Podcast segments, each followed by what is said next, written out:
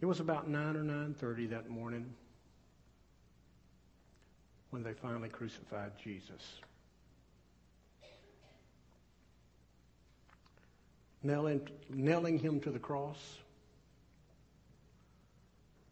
was probably a fitting, merciful end to what had already been hours of abuse.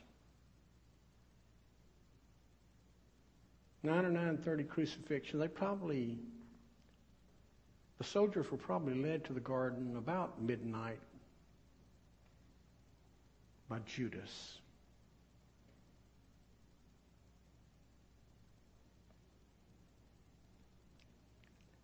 Betrayed with a kiss. In custody for hours. Now you understand something that prisoners back in those days were not afforded the rights and the privileges and the respect that we afford prisoners today. If you were in custody of the Roman guards, before you ever got to any judges, you would find yourself bruised and battered and spat upon and abused. Before Jesus ever saw Annas or Caiaphas or Pilate, he already was bru- bruising from the beating and the abuse and the, you know, Robert depicted this in his words a while ago how they pulled out his beard, how they uh, mistreated him. I think sometimes that slips off our.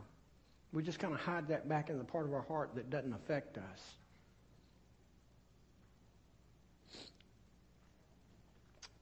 Somewhere before daybreak, they started the quote legal proceedings. If you know anything about Jewish law, you know everything was illegal about it because it was before daylight. You weren't supposed to do it before daylight. But you see, they had a problem. Jesus was a problem. And they had to deal with him.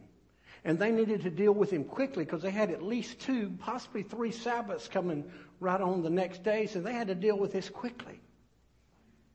By the time they nailed Jesus to a cross, you could not even recognize him as a human. A few years ago, The Passion of the Christ came out, and Mel Gibson chose to use one of two scourging posts. I happen to think he used the wrong one. He used the one that was a low cut post where the guy would lay around on the ground. You remember the, uh, you remember the uh, uh, scene if you saw the movie? Quite likely it was a post that was so big he couldn't even wrap his hands around it. And they hung him up there because really what they didn't want him to do, they really didn't want him, his feet to touch the ground. They wanted his back taut. So when that soldier got that cat of nine tails and ripped it around his back, his back would be taut and it would rip it. In fact, many people died at the scourge. They were disemboweled because when those bones and rocks wrapped around the body, he would give it a little yank and it would literally rip him to where he became disemboweled. When they cut him down from the scourging post, by the way, they started making fun of him because he was supposed to be the king of the Jews, the rulers. And they made fun of him. They made a crown, put on his head, and they beat on him. They gave him a a, a staff and called him a gave, called it a scepter, made him uh, made fun of him that he was a r- ruler. And then when they couldn't make any more fun of him, they took the staff and they beat on his head on the crown of thorns so it would go deeper into his body. The, deeper into his scalp, and that scalp is the most vascular part of the body. And just when you think he can't bleed anymore, he's bleeding again. Finally, they took him down we know that he walked down the Via Dolorosa, probably carrying the, the uh, patibulum. That's the cross, remember the cross on his back? That weighed about 125 pounds. In his condition, there was no way that he could carry a full 500 pound cross. Normally they put the stakes in the ground and he just, and the, crucified ones were carrying the cross member down the Via Dolorosa. And, and he carried it there. And when they laid him down on the cross, they didn't put his, the nail in his hand like we always think because if they had the weight of his body would have pulled it apart. They generally found that soft spot between uh, those two bones in your wrist, and they put it right there and right there. And then they crossed his feet as they hung him up. They pulled him up by that cross member and those nails into a little slot. And then they took his feet and nailed his feet to the cross. Now on the cross there was this little thing called a sedile. There's a little little bitty seat there, and you think, well, that'd be fine. That's good. That helps. Except they'd made it sharp. You see, the Romans knew how to make the crucifixion painful. The issue was torture, not death. Now you, don't you get this picture? He's hanging there. His knees are bent. His arms are, are splayed and they're nailed. And so if he stands up on his feet, first of all, if he hangs down, he can't breathe. And the pain shoots through his hands from the nerve endings. And so then he stands up on his feet. Now his feet become like electricity as he can't, as he can't get away from the pain. Most, most crucified ones died by looking up to heaven and gasping for breath because they finally gave out of energy and they just they were sucking for air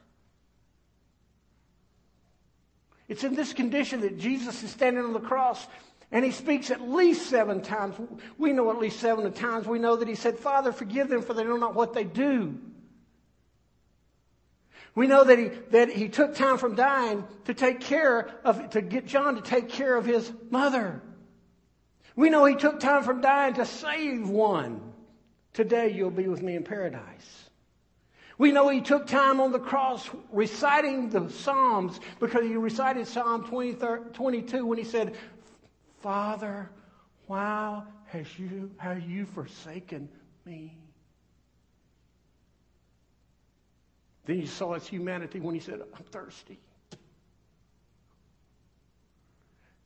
And then an obvious surrender to the elements. He says, Father, into your hands I commend my spirit.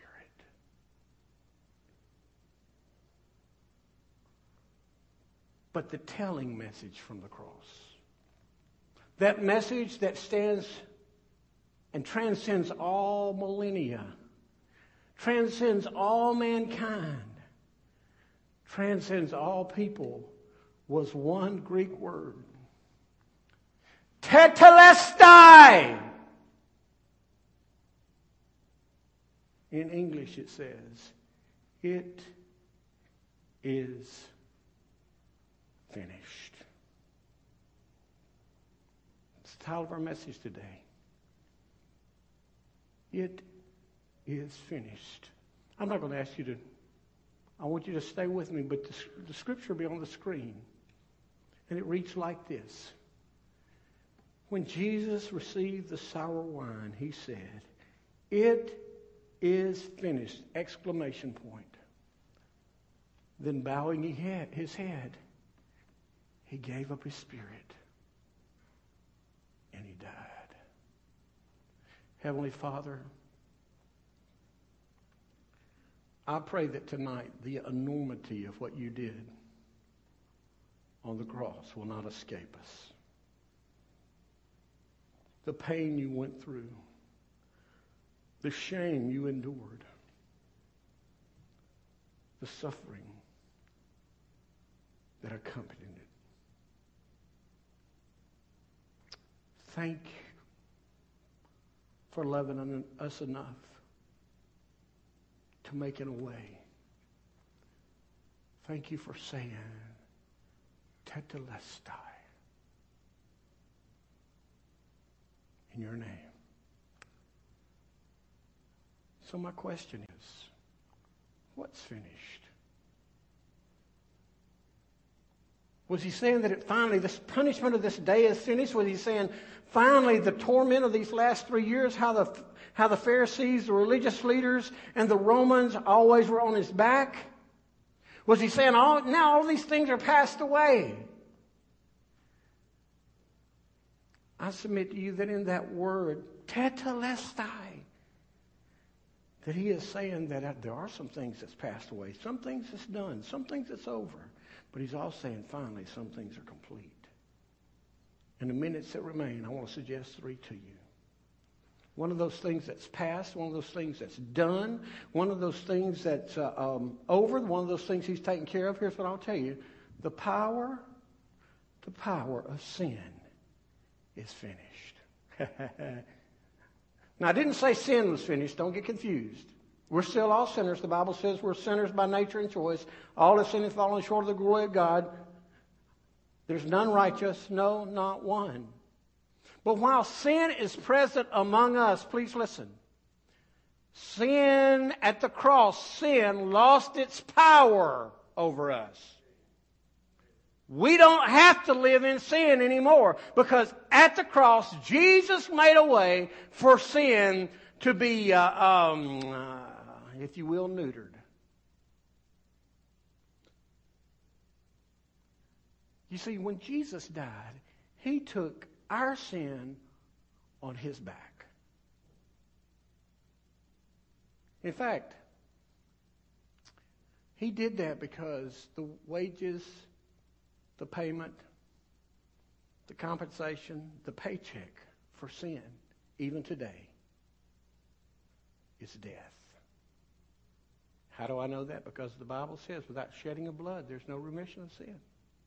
For the wages of sin is death. You know what that means? Now, please listen, because this, this escapes us.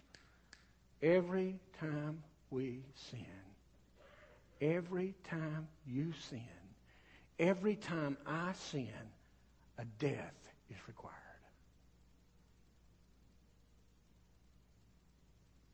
Scriptures tell us when we sin on purpose, we crucify him all over again.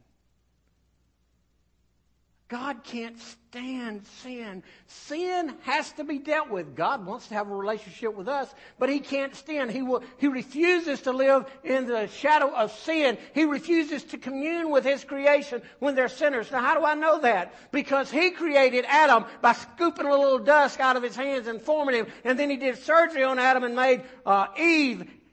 And when they sinned, he kicked them out of the garden and he put a flaming, a, a, an angel with a flaming sword to not let them back in. Folks, I'm afraid that today that we take sin too lightly. We think we're too good and we think God's too forgiving. Maybe the, maybe the modern day way to say this is that we think God is like our society. Our society wants us to put up with sin. They tell us that it's okay to sin. In fact, go home and look at your TV tonight. They'll be sin and calling you to sin all over the place. We're supposed to be tolerant of sin. God is intolerant. If God is tolerant of sin, he owes Jesus an apology. But knowing that we're sinners, knowing we can't pay the price. Romans 5 8 says God demonstrated his love in this way. While we were sinners, Christ died for us. That's a good news, bad news scenario. the bad news is that you are a sinner. The good news is Jesus died for your sin. The bad news is sin is still present. But the good news is that if you'll invite Jesus into your life, He died for your sin. You invite Him into your life, you walk with Him, you live for Him, you hold on to Him, and sin cannot hold you captive. In fact, I'll go this far to say, if sin is holding you captive, and you're not stirred up inside, then you don't have the Holy Spirit inside to stir you, which means that you're not even saved. When Jesus comes into your life, the sin that seems to have a power hold on you will be defeated. The power of sin was finished at the cross. You're not going to like this next one. The second thing that was finished, done, over with, beat up, beat down, turned around at the cross is the prominence of self is finished. Oops. Just stepped on the American God. The American Idol is not those guys on TV. The American Idol is self. In 2002, Rick Warren wrote a, wrote a book that even today is one of the most popular books on the market. The title of it's Purpose driven life. Many people just look at that title of the book and they, you know, I just want to tell you something. Somebody gets into a public eye, they're going to get bad press. And people just throw it aside and say, that's just driving you to success. He's just trying to tell you how to be successful. He's trying to tell you how to make it all about him. Now, folks, I'm not telling you to be mediocre. We should always, we should always try to do our best and be our best, become the best person that we can be because God created us in His image. But you listen to your preacher. It is only a small jump.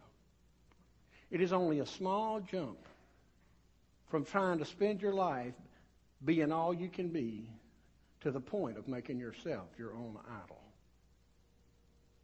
In that book, in that book, Rick Warren begins it with four words. It's not about me. You see, when Jesus died on the cross, he gave us a picture of a life well lived. Now think about that. He gave us a picture of a life well lived. He didn't come to preserve himself. He didn't come promoting himself. He didn't come to give his life for himself. He gave his life for you. He gave his life for me. And self always has a way of self promoting. If Jesus had come for himself, can I just be honest with you? If Jesus had come for himself, he would abandon, he would have abandoned the cross. He'd have walked away and left us holding the bag to find our own way. But in dying, in dying, he gave us a secret way of finding significance. It's not by what we get, it's by what we give.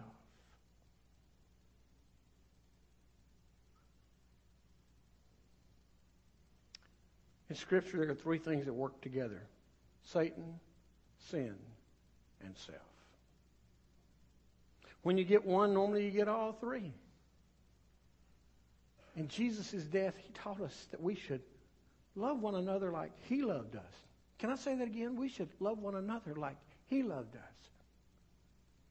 We look in the scripture, we find that he goes on to teach, greater love hath no man than this, that he lay down his life for his friends.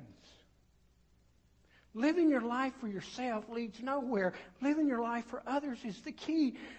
At the cross, the closer you get to Jesus, the more you will decrease. Isn't that why Paul says, My prayer is that he increase and I decrease?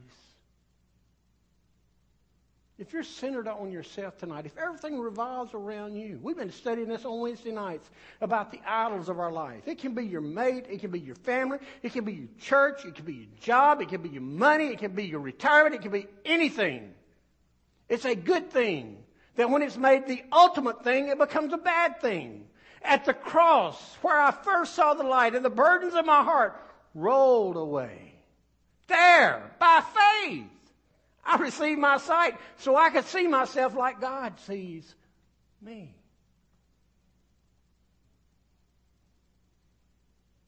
Sin and self are done when we come to the cross. Are done when we come to the cross. But how is that possible? That's because at the cross, that word finish takes a different meaning. Not done, not stopped. It is finished. It is completed. No more work to be done. And that's the last thing that I'll just share with you for a minute. At the cross, the plan of salvation is finished. That means there's nothing else that God can do. Peter writes Christ died once, the godly for the ungodly, that he might bring us to God. It is because those wages that we've been talking about, the wages of sin, that it's death. That means death that's both physical death. You know that Adam and Eve were not dying until they sinned. You want to know why people die today? Because of sin. You want to know why people get sick today? Because of sin. Physical death. But more than that, it's eternal death. You see, if we're left to ourselves, we have no hope. But when we come to Christ, when we come to Christ, we can be forgiven of sin. We can be justified by His grace. We can be made right before God. Jesus said, Tetelestai, and it means I've done all I can. Now, you're not going to like this, some of those who, who believe different than I, but let me tell you what I believe Jesus says to us. I have done all I can do. Now, you have the invitation and the decision is up to you. Heaven or hell is a choice you must make. Eternity calls. Which road will you take? Romans 16. They were in jail. Paul and Silas. Philippian jail. Earthquake came. The jail flung open. Middle of the night. The jailer awakes and he looks and sees the door open. He's about to kill himself because he knows if he don't kill himself, his supervisor kill him if he lets those folks, those prisoners get away. Paul and Silas says, "Don't kill yourself. We're still here." Here's his question: What must I do to be saved? Paul points him to the cross and says, Believe on the Lord Jesus Christ, and you'll be saved in your house. He could say this with assurance and authority because of the cross. Because at the cross is the place where you can see the light. I ask you this question Have you allowed Jesus to change you from the inside out? Have you taken up a walk with Jesus? I, I want to say this to us Baptists. We are notorious for getting people to pray a prayer and thinking that's good. But I just, I'll say this to you, the more I read Leonard Ravenhill, the more I read Vance Havner and the like, there are many people who prayed a prayer and never had a change of heart, and they're going to bust hell wide open, sitting on a pew for 20, 30, or 40 minutes or years. Because when Jesus comes in, it changes your speech, it changes your actions, it changes your friends sometimes. Either it changes your friend, gives you a new friend, or either it changes your friends because your old friends become new friends, so you got a whole bunch of new things going on in your life. It changes all these things. Do you know why all these things change in our lives when we come to Christ? Because He changes our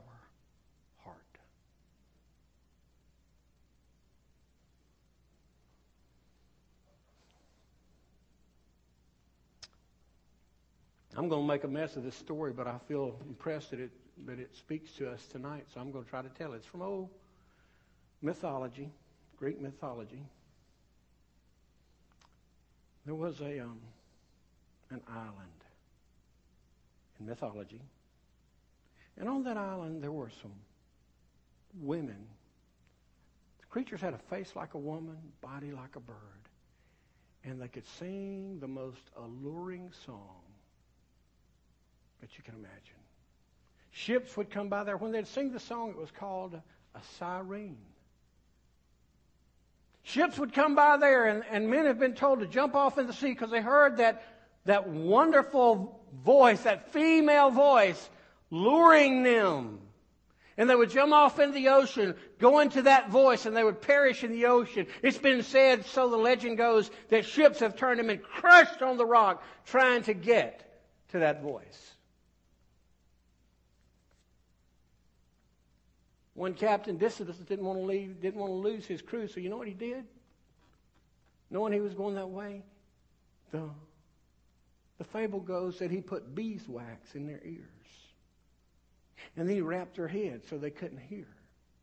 And then because he had to manage the boat, he tied himself to the mast so he wouldn't be tempted. I tell that to say this. Anybody can avoid temptation when they're tied to the mask. In our case, the mask of legalism. We know what's right. We just do what's right. Not because we want to do what's right. In fact, we kind of shun those folks that feel like they got enough freedom to do what they want to do, but we, we're tied to the mask. And we never get inside of our heart to say, why is that longing there? Why do I want to sin? Why do I want to promote self? You see, the plan of salvation is finished. To change us from the inside